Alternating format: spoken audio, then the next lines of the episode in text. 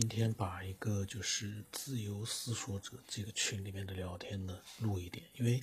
这个群呢是过年之后呢建立的，也就大概九个人，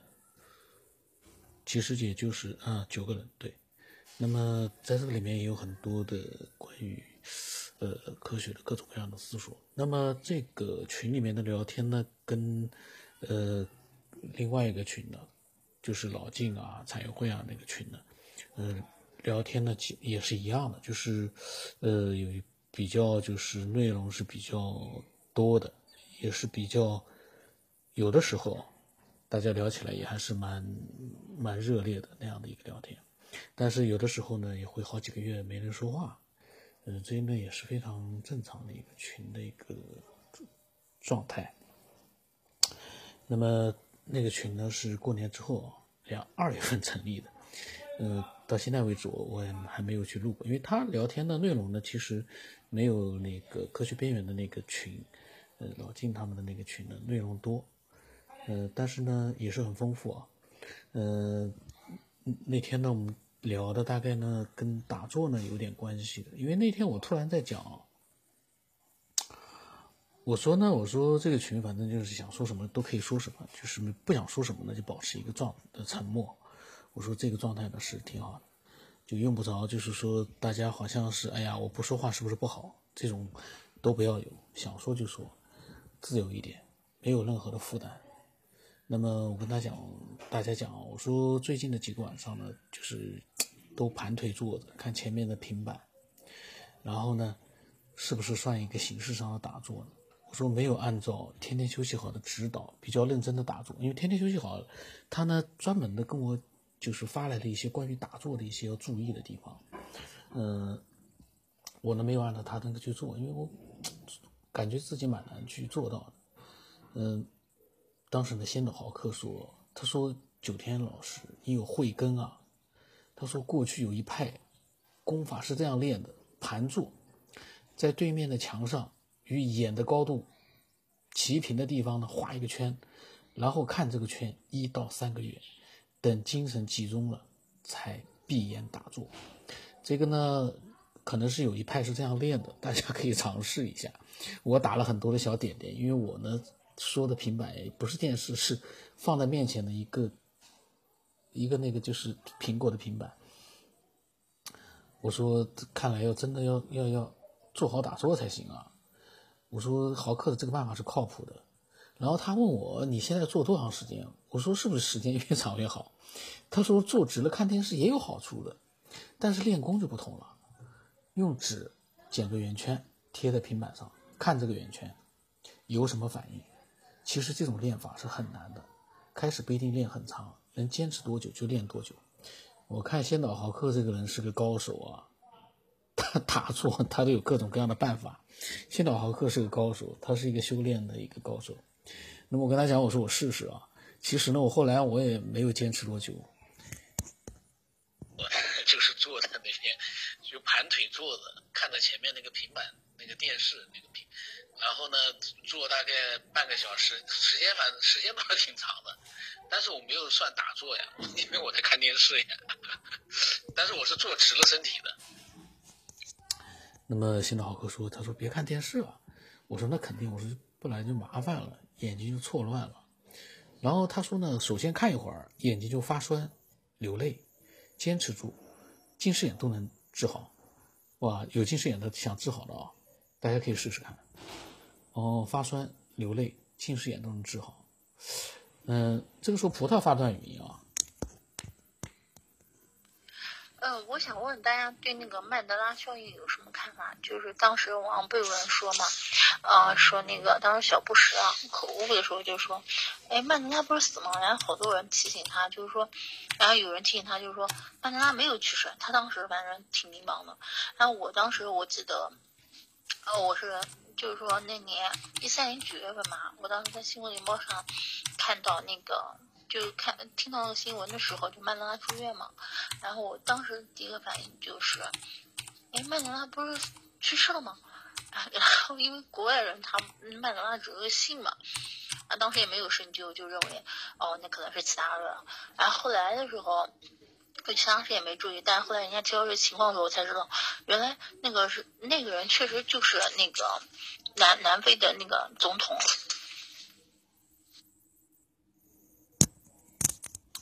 这个曼德拉事件呢，跟上次有一次节目里讲的五马事件呢，它其实是类似的这样的一个事件。那么这个事件它会出现的原因是什么？我觉得呢，还是因为目前的网络信息量太大了，然后里面呢有真的也有假的。如果说一个不巧，关于这个名人逝世这方面出来一个假消息的话呢，会让人产生个错觉，诶，他不是前几年就死掉了吗？去世了吗？怎么他又去世了一遍？会有这样的一个可能性。但是是不是绝对的，就是说呃，刚才葡萄讲的，他其实前几年已经死掉了呀，去世了呀，怎么现在又来了一遍？是不是绝对不会发生的？我觉得这个咱就不好讲了，因为呃，只有经常看新闻联播，经常会留意这些事件，名人的这些事件，然后呢记忆力也非常好的人，他才有资格说这个话。就像我老爸，他记忆力非常的好，而且他看新闻联播，如果你问他，哎，前几年曼德拉有没有去世过？他如果说，对啊，有过这个去世，那就跑不了了，因为他的记忆力是非常好的，尤其对这个政治、国家大事什么的。但是有很多人是只看网络信息的，那个真真假假就不知道了。我为什么说新闻联播？新闻联播里如果出现的话，说实话，他都能调出当时的新闻。所以这样的一个事情啊，从理论上讲其实是不可能的。因为曼德拉逝世这个是个大事，新闻联播一定会播出，新闻联播只要播出了，就会留下真实的一个新闻的报道的一个影像，这个影像你是抹不掉的，它都有记录的。也就是说，这个事件假如是真的话，中央电视台的人会把这两个新闻拿出来，他们他们的人生都会因此而改变的，他们都会觉得怎么会死两次了，新闻联播里面播了两次了。如果说新闻联播里没有，有的人硬要说有，那我只能说那是另外一个时空的事情，那没有解释啊。打比方，小布什，他说曼德拉不是死掉了吗？如果他所说的曼德拉去世了，以前去世了，确有其事的话，在大的 B B C 啊，或者是美国的各大电视台都有影像记录，那个都能随时都能调出来的，一个搜索就能把这个调出来的。那这不就是世界整个崩塌了吗？人的一个一个知觉不就意识不就崩塌了吗？中央电视台或者美国的 N B C 或者不是 N B C 啊，这个各大电视台找到了两段不同时期的曼德拉去世的报道，那这个世界在同一个时空，这个世界还还能好好的往下过吗？所以这个从理论上，我从逻辑上啊，我就推理出这是不可能的事情，除非那是另一个时空，我相信。那难道照这样讲的话，小布什难道他两个时空的意识他汇合在一起了吗？这样的一个国际性的人物。所以呢，网络上的信息呢，我们可能会造成我们的一个混淆，但是理性的去思索一下，其实是可以把它推翻掉。我也是刚才临时推翻，我是觉得这样可以推翻。你你能说出比我更有理由的一个想法吗？不太可能了。两个想两个可能性，真的发生了，那中央电视台、美国的各大电视台，包括全世界的各大电视台，这样的大人物去世一定是都有报道的。两次台同一个时空的话，两次都一定是会有记录的。如果真的有这样的记录，不存在什么网络上的一个什么谣传了，立刻都能拿出证据来了。很多人只要能搜索的都能搜索证据了，没有，也就是说不可能的。真的可能的话，这个世界还存在吗？中央电视台两次报道曼德拉逝世，相隔几年，绝对不可能的事儿呀。那还有一个可能，不同时空发生了两次曼德拉的去世，相隔几年，那这又存在一个问题，不同时空，那难道不同时空的人都汇集到我们这个时空来了？这个又是一个大家都说不清楚的事情啊，这个东西不同时空的是我们能扯得清吗？另一个时空在哪，我们到现在不知道的呀。我们的目前的科技能力啊，还不能让我们知道另一个时空的事情。哎，我今天因为葡萄这个录音啊，涉及到曼德拉的时候，突然自己我的这样的一个嗯、呃、随时的我的这样的一个思索啊，我自己把我自己说服了，不可能的事情推翻了，那种什么模棱两可的可能啊，也可能会有啊，我觉得我已经把它推翻掉了。我不知道其他人是不是能够认同我的这样的一个说法啊。那么这个时候先先到豪克贡啊还在谈打坐的事情呢、啊、他说然后可能会看到一些东西哦，发生一些境界，不能执着，就是不能跟着境界跑，就像看电视一样，别入戏。他的意思是打坐时间长了会看到一些东西。看来先到豪克他是看到过一些东西的，不然他不会这么说的。这个下次、呃、下次我都问问啊，可能这期节目录出之后，假如现在好哥听到了啊，希望他能讲讲他到底打坐他看到过什么样的东西。我当时说我说豪克这么一说还挺吓人的。然后呢先老豪克对葡萄的那个说法曼德拉事件说，他说有那么神秘吗？像什么五马呀曼金庸啊总是传出死亡的讯息，难免让人产生错觉，如此而已。现在豪克倒还是蛮冷静的，嗯，然后他对我说：“他说别害怕，境界都是假的。”他说：“我本来不想说，怕一旦出了你害怕，结果先说了你还害怕。”他说：“不一定是可怕的，也许是出个美女了。”这个可能现在豪克看到过美女，打坐的时候，如果是这样的话，嗯，出现一个美女的这个东画面啊，境界像看电视一样。这个呢我不排斥，但是呢也是可怕的，如果比较太真实的话。呃，现在豪克说啊，电视出现可怕的，难道真的害怕吗？就和这个电视一样，这个和电视可不一样啊，电视是假的，是演出来的，我们自己眼前出现一个东西跟电视一样，这跟做梦还不一样，真实的在眼前出现的，那还是可怕的。我说如果出现什么肯定和电视不一样呀，我说那可是一种幻象或者是别的什么，我说当然是美女的话啊，我说另当别论，但是估计机会渺茫。那个这我当时二月二十七号是跟跟新老豪克聊天时候说的。他说新老豪克说喜马拉雅上有绝密档案，上面有一期呢是虚假的记忆，从五马事件到量子平行宇宙，那个说的很神秘，然后他说电视也是一种幻象，和那个并无不同。然后我说呢，我说是的，不过目前的网络时代呢，如果真有歧视，一定会有不可辩驳的证据。不过，我说五马事件我们也感觉很神秘，就像豪克说的，现在网络里面传闻太多，有些人记住的其实是传闻，而网网站里面的那些一些啊，看上去未卜先知啊，很多都是巧合。然后现在豪克说打坐也有可能啊，当然也有可能什么也不出，那是最好的。然后呢，嗯、呃。他对我说，他说当你的眼睛还在发酸流泪的时候，绝对出不了幻象。意思就是说你要坚持下去才能出现幻象，你为了这个幻象啊，我现在看到了，为了这个幻象我是不是要重新开始练练打坐？大家如果有兴趣的话，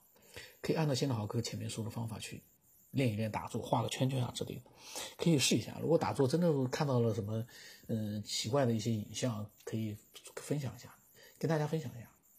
嗯、呃、甚至于是出现了一些美好的一些影像，或者是一些恐怖的影像，都可以分享一下。然后呢，葡萄呢他又发了一些语音，我没听，我到现在没听呢。呃，我当时跟他讲了，我说葡萄语音我暂时没听，我说我的建议啊，因为那段时间我喜欢用语音打字，就是说把语音换成文字发出去，那样的话呢我又懒得打字，然后呢又把语音变成了文字，所以我一直推荐他们用语音打字。我说呢很直观，我说隔一段时间你再去看，一下子就知道你聊天内容了。如果是语音的话，你积累的多了之后，你基本上不太会翻到以前的语音去听一听了，大家都明白了，你不可能翻到以前那么多的语音你再去一个个听，不可能。所以文字比语音，说句实话，为什么现在人说书还是嗯、呃、必须会有的，就像喜马拉雅你再怎么样那个语音你又看不到，你都不知道语音里面，像我这个语音发出去了，谁知道里面说了些啥呀，我自己也要重新听。那这个时候什么情况下最好呢？喜马拉雅我一直认为最适合的就是你在不适合用眼睛去看书或者看电视的时候呢，你去听的是最好的。那个时候你在忙别的事，比如说你在做做一些无聊的事情，哎，去听一听，很有意思。那但是你要真的想有针对性的去找一些内容，录音根本就很难。所以呢，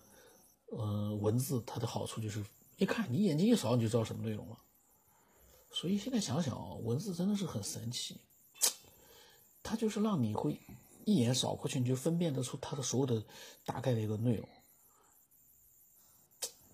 什么时候语音能达到这样的效果啊？那就好了。我又讲了一大通关于语音的一个跟文字的对比，我说还是文字语音打字是最好的。我说呢，有的时候虽然会打错字，或者是说漏掉字哦，